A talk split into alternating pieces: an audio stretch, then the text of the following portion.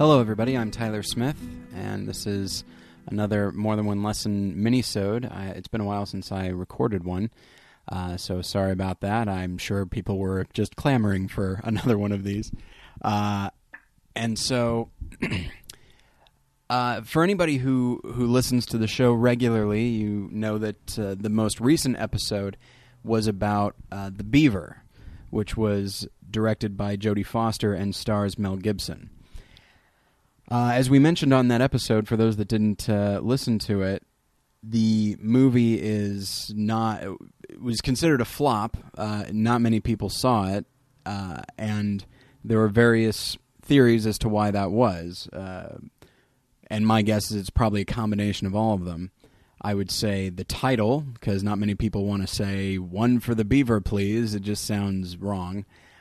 So there's that, and then the other is the premise, which is it's about an executive who is dealing with depression and mental illness and finds some sort of release in speaking through a puppet of a beaver.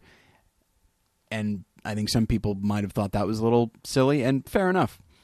But I think what is most likely is the fact that Mel Gibson was in it, and he is not a liked figure right now, and I'd say rightfully so. And so it was a huge failure. It's entirely possible that if a different actor were in that role, that the film could have been a success. I mean, I guess again, it still has that title and that premise. I don't know if any. They could have put George Clooney in there, and I don't know if it would have done incredibly well.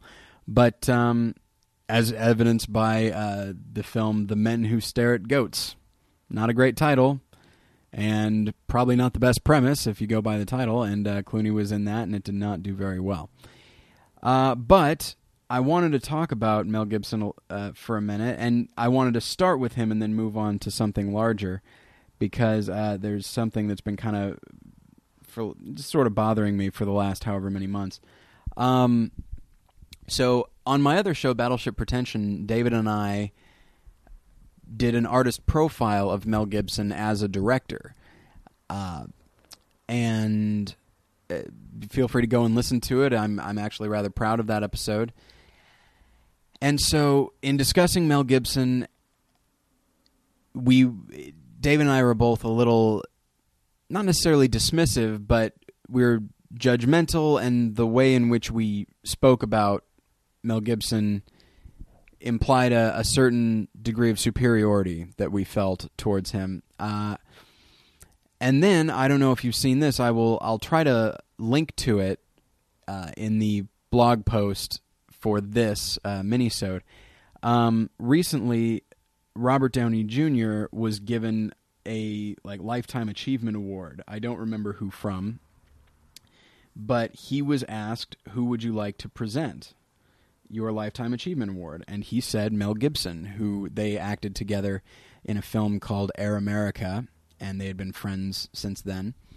And so Robert Downey Jr. went up, and after Mel Gibson said, some nice things about him, and then, ducked off to the side, Robert Downey Jr. went up and actually said some pretty nice things about Mel Gibson, specifically that when Robert Downey Jr., who has a history of drug addiction, when he was sort of a pariah in the Hollywood industry, Mel Gibson was the only person that would give him work and the only person who really sort of stuck by him. And that Robert Downey Jr. also recounted some of the advice that Mel Gibson had given to him. Specifically the idea of hugging the cactus, which is embracing the things that you have done wrong, taking responsibility for them, taking the consequences for them, and then in doing so also apologizing for them. And just when you do that, you achieve a certain degree of humility, and you recognize that you're really not that much better than anybody else.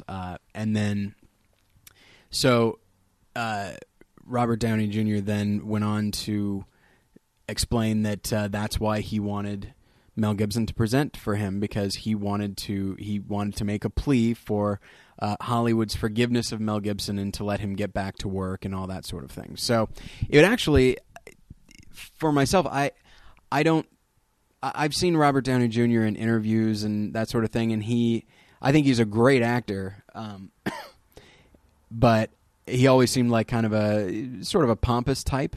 And this isn't to say that he isn't, and maybe he absolutely isn't. Who knows? But in that moment, there was a lot of humanity in what he was saying, and I just really liked it and really appreciated it, and the crowd seemed to appreciate it as well. It's actually a pretty touching video, and if you see Mel Gibson, I mean, he certainly did not expect this to happen, and he is, crying, and you can tell he feels very just overwhelmed because, I mean, he had to know that in that room he was not very well loved, and then people were actually applauding for him. Not necessarily for him, but for the idea of forgiveness, and I think for Robert Downey Jr.'s willingness to be a friend to him. So, for those that don't know, Mel Gibson in the last few years has done some pretty horrible things. Some of it is stuff that he said, and some of it is stuff that he did, and is accused of doing, or whatever you want to say. He has said, very horrible anti-Semitic remarks. He's made a lot of racial comments that are very I won't even say insensitive. They're wrong. They're terrible. They're really awful things, what he has said. I don't want to downplay what he has done. And then he also was verbally abusive to his girlfriend and I think physically abusive. I'm not sure to what extent, but either way, it's horribly wrong to do that. And so, I mean, frankly, it's not a total equivalency. Robert Downey Jr., I mean, he abused drugs, and that can be a pretty rough thing. And but he sort of inflicted hell on himself in doing so. Whereas, Mel Gibson said some really bad things and probably some very hurtful things, and in some cases was physically hurtful to somebody that he claimed to care about. And so that's what he has done, and it's pretty awful. And it's pretty, I'll use the word despicable, some of the stuff that he has done and said.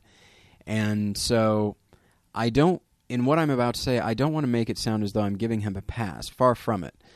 But it is interesting. I looked at some of the comments that people had written in regarding Robert Downey Jr.'s statement. I'll read a couple of them here. I don't think so, Robert Downey Jr. That's the problem these days. We don't hold people accountable for disdainful behavior.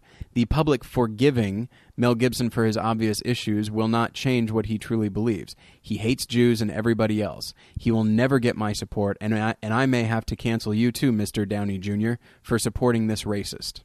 Okay, so that's one. Here's another one. I'm not forgiving Mel Gibson, and I won't be watching any more damn Iron Man movies, either Robert... There's some punctuation issues. I won't be watching any more damn Iron Man movies either, Robert Downey Jr. Both you clowns go to hell. So, and it goes on like that. There's plenty of comments like that.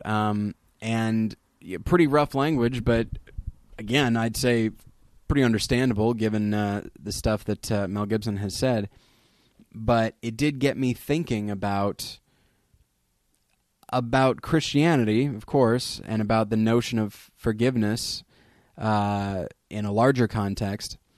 And I said that, I think I said this way back in like episode 5 or 6, I don't totally remember, in which I talked about The Reader, and then I went on to talk about the film Judgment at Nuremberg, which is a film I absolutely love. And this idea of the phrase, there but for the grace of God, go I.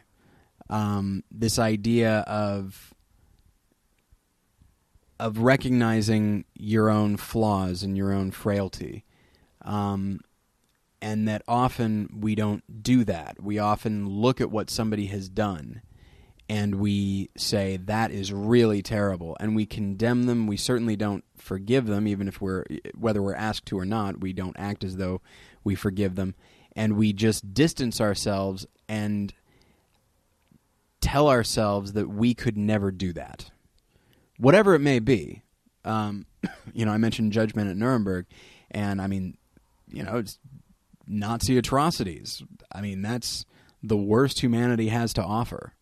And we tell ourselves, well, we could never do that. And we can. We absolutely can. My guess is the people who do commit atrocities or people who do anything wrong, it could be the stuff that Mel Gibson has done, like the hateful things that he's said, or the abuse of his girlfriend. It could be anything.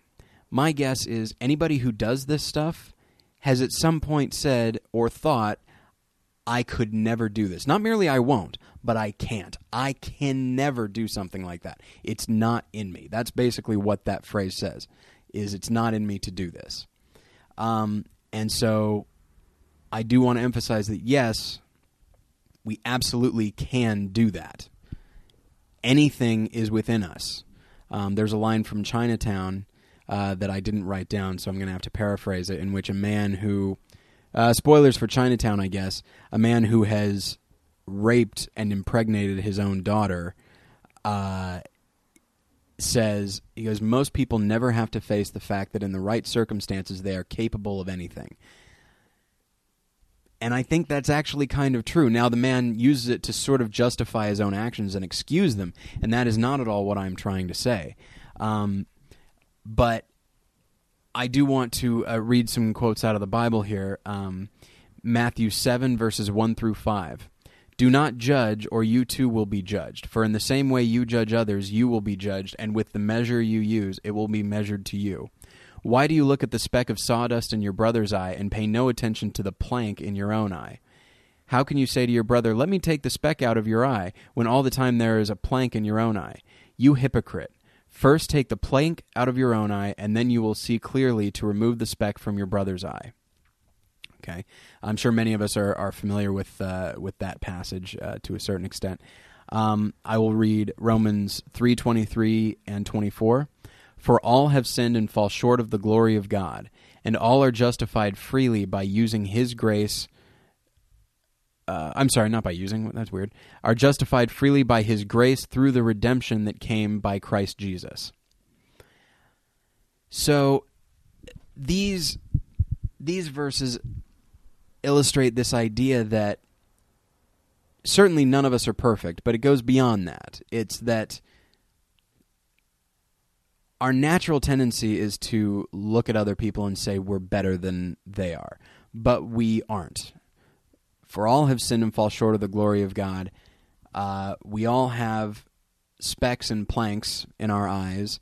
And, you know, in the passage, it doesn't say that your brother doesn't have the speck in his eye. He absolutely does. But in focusing on that, you're failing, you know, you can often fail to see what you have done. And again, I'm not saying that the outward things that we have done are as bad as what Mel Gibson did. You know, many of us go through our whole lives without specifically saying or doing some of the things that he has done. And that's to our credit, but only to a certain extent, because the Bible also focuses on the inner life. It talks about, you know, if you hate somebody, it's like you're murdering them. If you lust after somebody, it's like you've committed the act. I mean, it's very, like, there really is a focus on what you think, how you feel, and how you, even to yourself, approach other people. And so the question becomes, have you ever thought something about your girlfriend or boyfriend or husband and wife, like something awful? Have you ever wished that you could just, you know, punch somebody in the face, you know, in line at the post office or something? You know, what is the stuff that you scream to people in traffic? Have you ever taken notice of somebody's race, even if you don't say it? And even if you condemn yourself for noticing that and noticing that maybe this person has fulfilled a stereotype, the fact that it's there, the fact that you noticed it, like that's part of who you are. And I don't mean, and it's commendable that you don't say it, but that doesn't mean that the instinct isn't there. And that, I think, is my big problem with people's reaction to Mel Gibson, but also just in general, the larger thing, people's reaction to each other when they have been personally wronged or just somebody has done wrong is the attitude of, well, I can sit safely back and say that I could never do that, but in the right circumstances you can, and chances are you've thought about that exact thing. It's possible you haven't, but if you haven't thought about that, you've probably thought about something else. And that's the thing, is that I think I've said this on the show before. Christianity is very hard. Now, every religion is hard. Life is hard. I get that. But there really is something of a tightrope that we are expected to walk in Christianity. Now, of course, we often don't. We often make terrible mistakes, and then we need to be forgiven for those.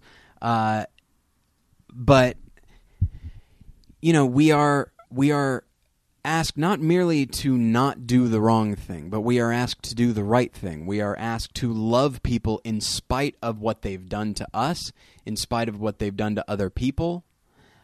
And we are expected to understand that God loves them as well.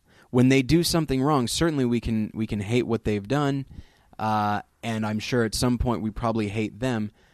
But I think the attitude we should have is, while certainly condemning what they have done, approaching them from the same point of view that Christ did, which is, your heart breaks for them. You see what they've done, and you think, that is horrible. What must have happened in their life to cause them to get there? And maybe it was nothing tangible, but how could they have gotten to the point where they did this, where they said this? And that's not to say that they're a victim. They're certainly not.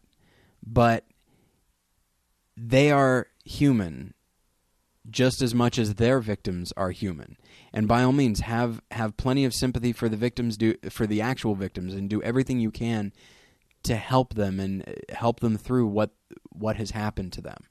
But, you know, I say this as somebody who, I said this in my testimony episode, that back in high school, I treated people pretty poorly. Now, I would say that I was a bully. And I say that with certainly no pride, and I say it actually with a great deal of shame now.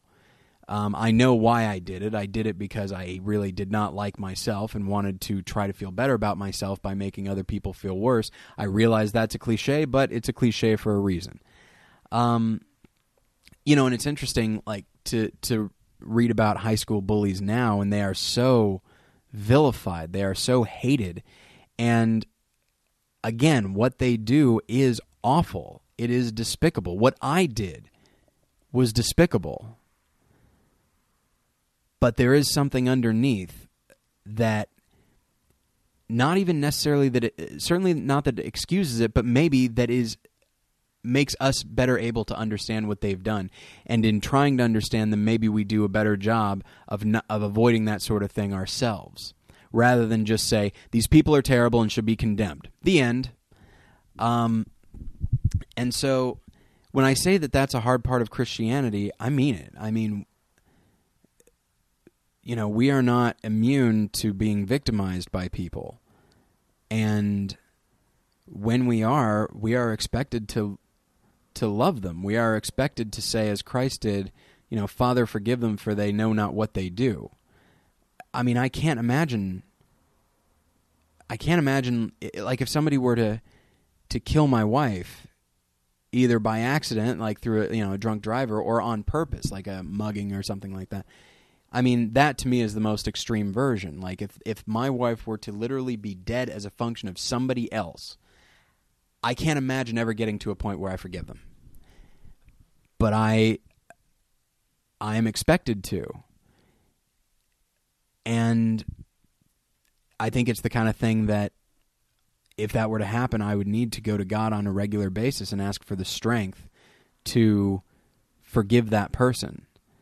And that doesn't mean excuse what they did. It just means refusing to hate them, refusing to dismiss them as a person and act as though they are subhuman. and that they are unworthy of redemption, and that they are beyond redemption. And I do want to read another. This is kind of an extended passage. This is John 8, 2 through 11. This is a story about Jesus. At dawn, he appeared again in the temple courts where all the people gathered around him, and he sat down to teach them. The teachers of the law and the Pharisees brought in a woman caught in adultery. They made her stand before the group and said to Jesus, "Teacher, this woman was caught in the act of adultery. In the law, Moses commanded us to stone such women. Now what do you say?" They were using this question as a trap in order to have a basis for accusing him. But Jesus bent down and started to write on the ground with his finger. When they kept on questioning them, he straightened up and said to them, "Let any one of you who is without sin be the first to throw a stone at her." Again he stooped down and wrote on the ground. At this, those who heard began to go away one at a time, the older ones first, until only Jesus was left, with the woman still standing there. Jesus straightened up and asked her, "Woman, where are they? Has no one condemned you?" "No one, sir," she said. "Then neither do I condemn you," Jesus declared. "Go now and leave your life of sin." So I love that story. It's been told many times, and the idea of those who are without sin cast the first stone. That phrase is thrown around a lot, and that's probably for the best. It's a good attitude to have. But what is interesting is it shows such an understanding of humanity, because it says they went away one at a time, the older ones first. And I think the older you get, the more obviously the longer you've lived, which means you've made a lot of mistakes, and chances are you know about them. And so when he says, if you're perfect, then by all means go ahead. And the older people who have a lifetime of sin and mistakes and wrongdoing and hurt, they're the first ones to be like, okay, that's not me, so I'm leaving. But eventually everybody leaves because they recognize the things they have done. It might not be the same thing that this woman has done, but it's something. Because Jesus doesn't say, those who have not committed adultery cast the first stone. He says those who are without sin, because all sins are equal. In a spiritual sense, of course, on earth, they all have very different consequences. So I wanted to emphasize that aspect of it, that he appeals in the notion of forgiveness and the notion of not condemning someone. He appeals to the idea of, you're no better. But then at the same time, and this goes back to what I was saying, forgiveness doesn't mean excusing somebody. It doesn't mean that they have no consequences. Mel Gibson, like I said, he's done some pretty awful things. And if somebody doesn't want, and if his movies bomb because the public says, we don't like this man and we do not want to support him, so be it. I'm not saying you should run out and see his movies because you're no better than he is. That's not what I'm saying. There are earthly consequences, and he needs to pay them. If it meant he went to jail, then fair enough. That's what needs to happen.